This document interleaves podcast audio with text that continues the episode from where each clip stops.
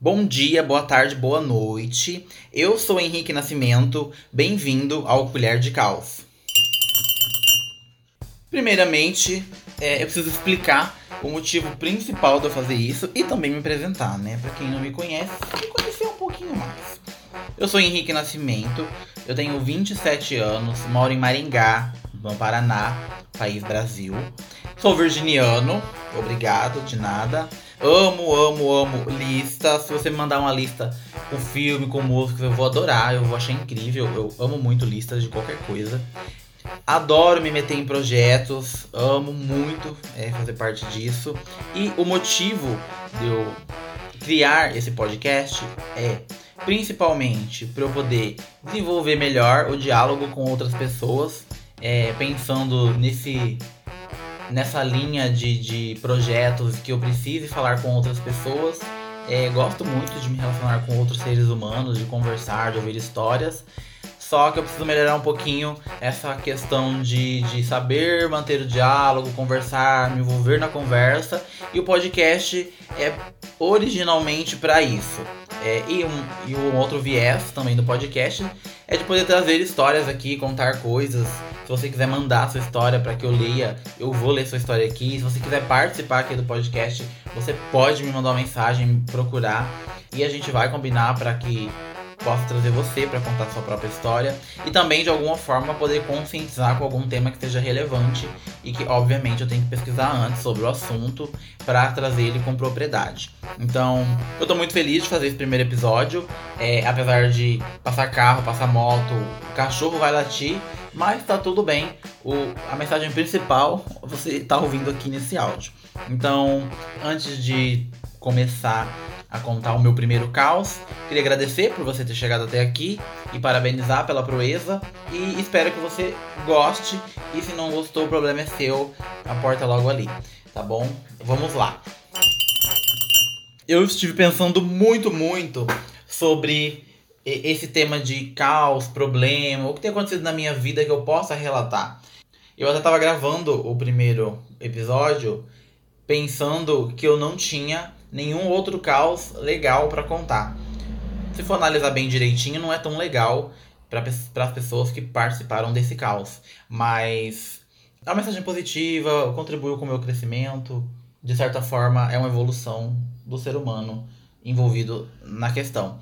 E pensando no primeiro episódio, eu acabei falando de uma outra história e eu decidi trazer essa outra história como meu primeiro caos, porque quando eu penso em caos, em problemas, em confusões, em rolos, tretas da minha vida, do que eu fiz parte, do que eu gerei, esse é, é uma das lembranças que eu tenho sendo o meu primeiro caos.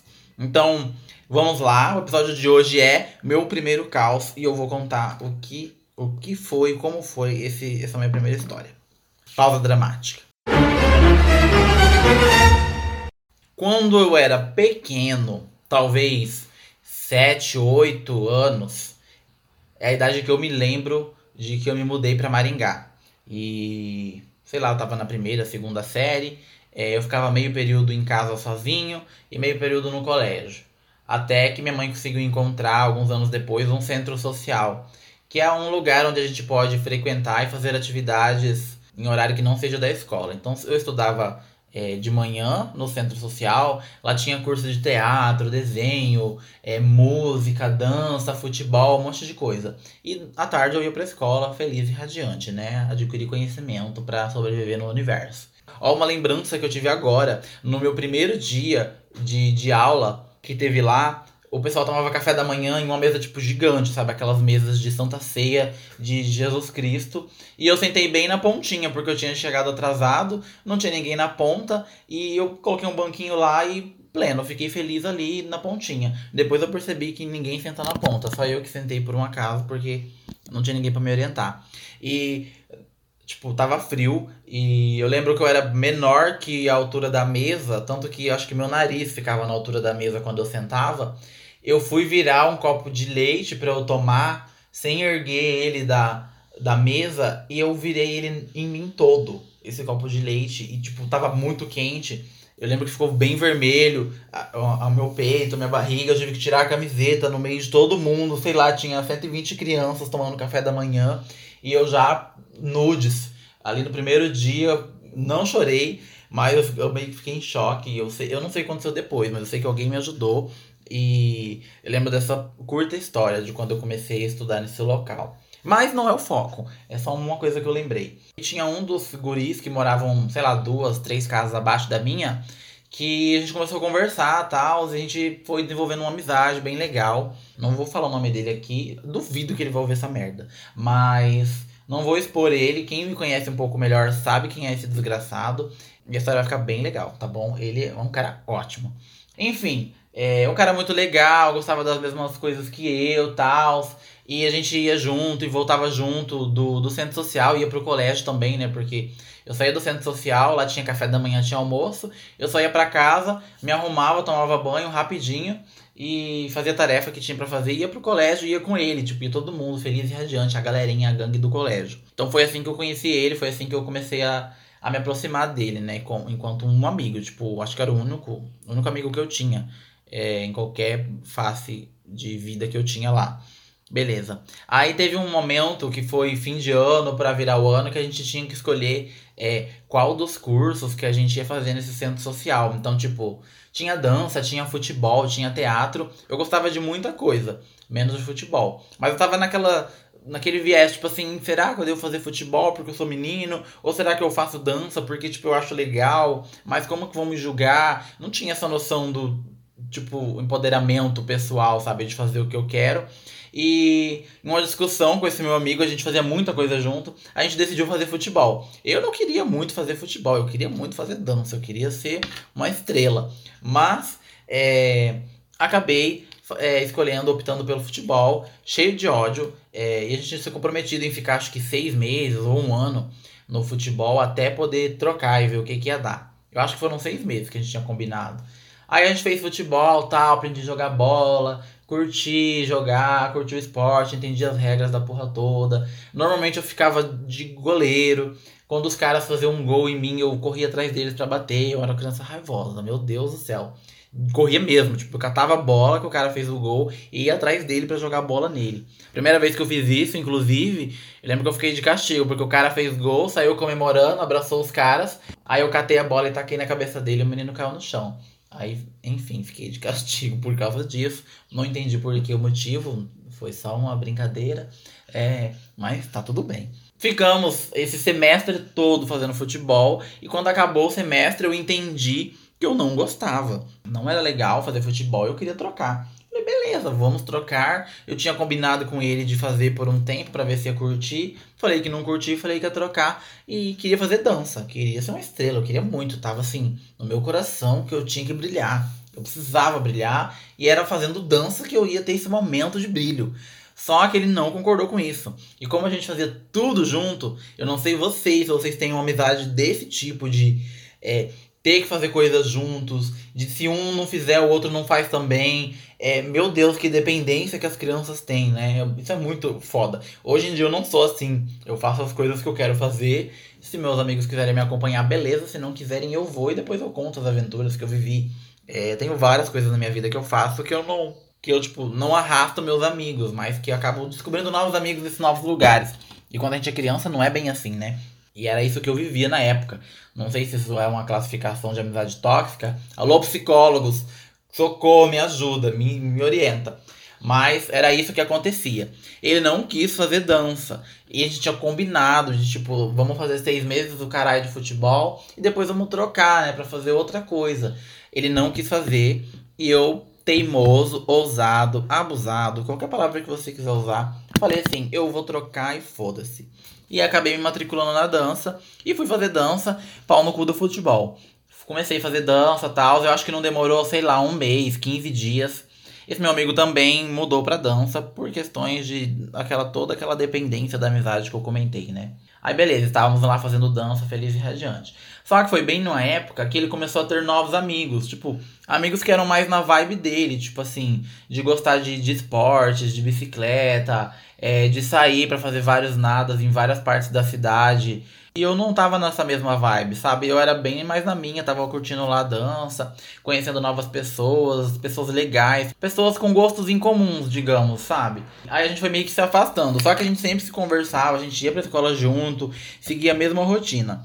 Até que um dia, esses amigos dele foram com a gente pra escola. A minha voz, pelo que você percebe, já tem uma voz de, de ser um pouco afeminado, uma bichinha, né? E eu já era assim quando criança. Não a voz, claro. Mas eu já era um pouco afeminadinho. Não tinha noção disso, nem sabia o que estava acontecendo com a minha vida. E o pessoal já me zoava com isso tal. Tinha apelidinho na escola de gayzinho, viadinho e tal. E eu só ficava quieto, né? Não fazer o quê, né? Não sabia me defender nem nada. E esses amigos deles eram uma galera que, que me zoavam com isso. É, aí teve esse dia que a gente foi pra escola junto e na volta é, eu não sei que caralho, de que ideia que surgiu isso, que eles ficaram, sei lá, não sei se foi uma aposta ou se ficaram duvidando de mim, de que eu conseguiria furtar uma bicicleta. E, tipo, na minha cabeça, pra eu provar que eu era homem, que eu era digno de estar com eles, eu tinha que furtar aquela bicicleta. Eu sei que entrou nesse, nessa linha de raciocínio. E era a bicicleta de algum aluno que, tipo, largava lá na escola. Meu, era muito seguro. Ficava lá na escola a bicicleta solta o tempo inteiro e o pessoal pegava e ia embora depois. Acabei entrando nessa tour do furto da bicicleta. O que aconteceu? É, o pessoal foi embora, ficou com essa brincadeira aí de furtar a bicicleta e foram indo na frente e me deixaram para trás para eu poder fazer esse, esse furto. Eu fui lá e eu peguei a bicicleta. Eu sabia de quem era a bicicleta, tipo, foi um sentimento muito ruim ter feito isso, mas eu peguei a bicicleta e fui acompanhando eles. Todo mundo tinha bicicleta, eu não tinha, e eu acabei catando e indo embora. E aí, conforme a gente estava chegando nas casas, tal, o pessoal ia se dividindo nas vielas lá do bairro e indo embora. Os últimos a chegarem em casa era eu e esse meu amigo, né? Daí, tipo, eu nem lembro se a gente conversou sobre isso nem nada, mas, tipo, eu fiquei em casa com a bicicleta, cheguei no portão, esperei ele entrar na casa dele e aí eu voltei até no colégio para levar a bicicleta desse menino, porque eu não tava aguentando ficar com esse furto aí, que eu achei muito rolê errado, sabe? Eu queria fazer isso para provar que eu era digno de estar com eles, mas depois eu percebi que era muito ideia errada. E eu voltei pro colégio com a bicicleta. O menino não tava mais lá, eu procurei ele nas salas tal. Deixei a bicicleta um tempinho no local. Perguntei para um monte de gente se ele já tinha ido embora. Descobri depois com a zeladora que ele já tinha ido e inclusive chorando. E aí eu fui até a casa dele levar essa bicicleta, mas tipo, eu não achei ele lá, eu só cheguei na casa dele, coloquei a bicicleta no cantinho do muro e fui embora. Eu sei quem é esse menino, eu conheço ele até hoje. É, se por acaso ouvir isso, sim fui eu que catei sua bicicleta e sim fui eu que devolvi sua bicicleta, então de nada. Ai, foi um pouco foda, sabe? E aí eu comecei a notar que, que essa amizade que eu tinha com esse cara estava ficando um pouco catastrófica. Então, é, eu já não queria mais ir pro centro social. É, depois desse episódio da bicicleta, é meio que como se eles tivessem violado é, de alguma forma é, a minha dignidade, sabe? De, de ter me pedido para fazer isso e eu mesmo me violado aceitando fazer uma coisa dessa. E aí, a partir disso, a amizade já começou a ficar estranha. Então, tipo, ele continuava andando com esses moleques que me zoavam, tipo, muito. E começou a ficar muito pior. É, eles começavam a me zoar o tempo inteiro, em qualquer ambiente, na escola, no centro social, então eu já não queria ir mais pro centro social. Eu já comecei a, a falar que tava com dor de cabeça só para não poder ir. Quando eu precisava ir, era na frente da minha casa. Quando eu precisava ir, eu pulava o portão, ia para casa, embora, para ficar em casa a manhã inteira. Tipo, eu ia, tomava o café, porque refeições são importantes. Ia embora, pulava o portão, ficava em casa assistindo desenho a manhã inteira e voltava depois no final do dia, porque tinha que passar lá na turma, passar uma lista de chamada, sei lá. E também para almoçar, refeições são importantes. E fiquei fazendo isso por muito tempo, até a coordenação descobrir e tal, chamar minha mãe para conversar, falar sobre isso. Eu não contei o que estava acontecendo, eu só falei que eu não queria mais ir. Eu lembro que eu chorei bastante nessa reunião que minha mãe foi lá, e só que eu não contei o que estava acontecendo. Eu não sei porquê, se era vergonha ou medo de desses moleques me catar e me bater, mas eu só sei que eu acabei não contando nada. Só que daí ele começou a, a me provocar nas aulas de dança, que era um local que eu me sentia seguro e feliz. E ele também tava lá. Então, tipo, só a presença dele já me incomodava. É, nas coreografias que a gente fazia alguma parte juntos, ele ficava me empurrando, ele colocava o pé pra eu cair no meio da, da dança. Até o dia que. Caos. Ele. Teve um dia antes disso que ele tentou me empurrar da escada desse negócio de, de da aula de dança, mas eu acabei não caindo porque tinha um corrimão e eu me segurei. Mas, tipo assim, era para sair da aula, sempre ficava por último conversando com a professora, ele também ficou. E na hora que eu cheguei na, pra ir pra fora, ele tava na porta, ele só me deu um empurrão assim, que eu tropecei uns 3 degraus. Degraus ou degraus?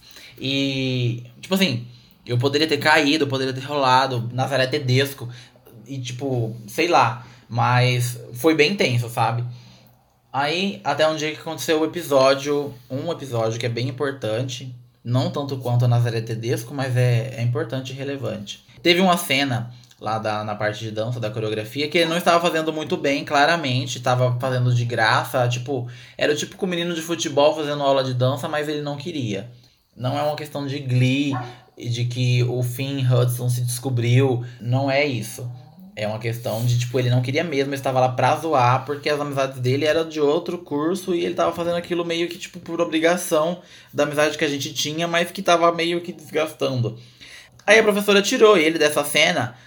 Eu sabia a porra toda. Não querendo me gabar, mas eu sabia a coreografia inteira de todo mundo, de todas as partes, de qualquer ser humano daquela aula.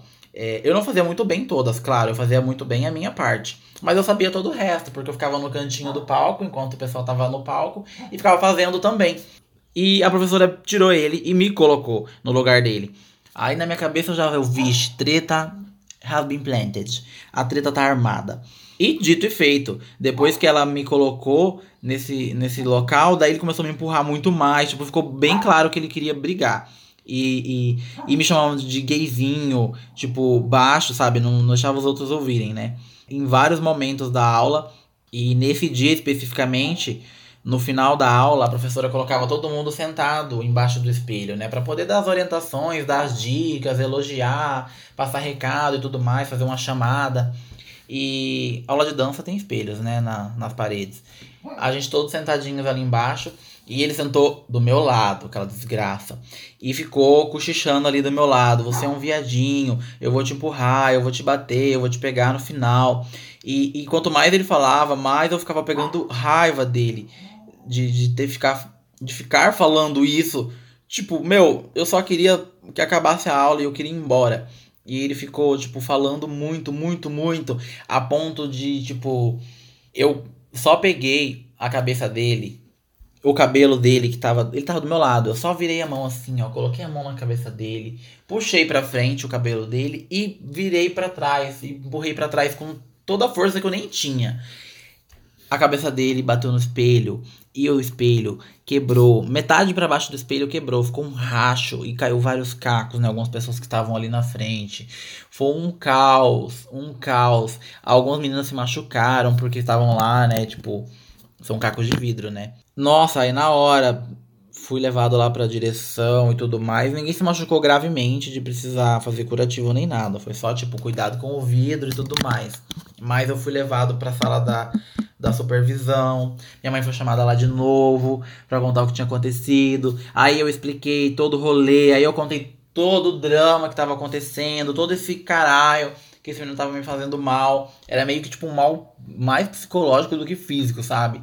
Que ele virou meio que um opressor, né, da minha parte, de mim, e, e, e, eu fui me reprimindo nisso até esse momento do, do espelho. Eu só sei que eu fui suspenso, não sei por quanto tempo, não sei se foi uma semana, se foram alguns dias, mas depois que eu voltei, a orientação era de que eu, Henrique, deveria manter distância dele de mínimo dois metros. Foi meu primeiro contato com o distanciamento social, ok, corona. E desde então eu tinha que tipo me afastar dele, eu não podia chegar mais perto dele, porque eu não sei que diacho de história que ele contou que ele saiu por vítima, eu fiquei sendo o, o agressor, mesmo tendo contado tudo que estava acontecendo, tudo que ele tinha falado, eu fiquei sendo o filho da puta do rolê e eu que tinha que me afastar dele.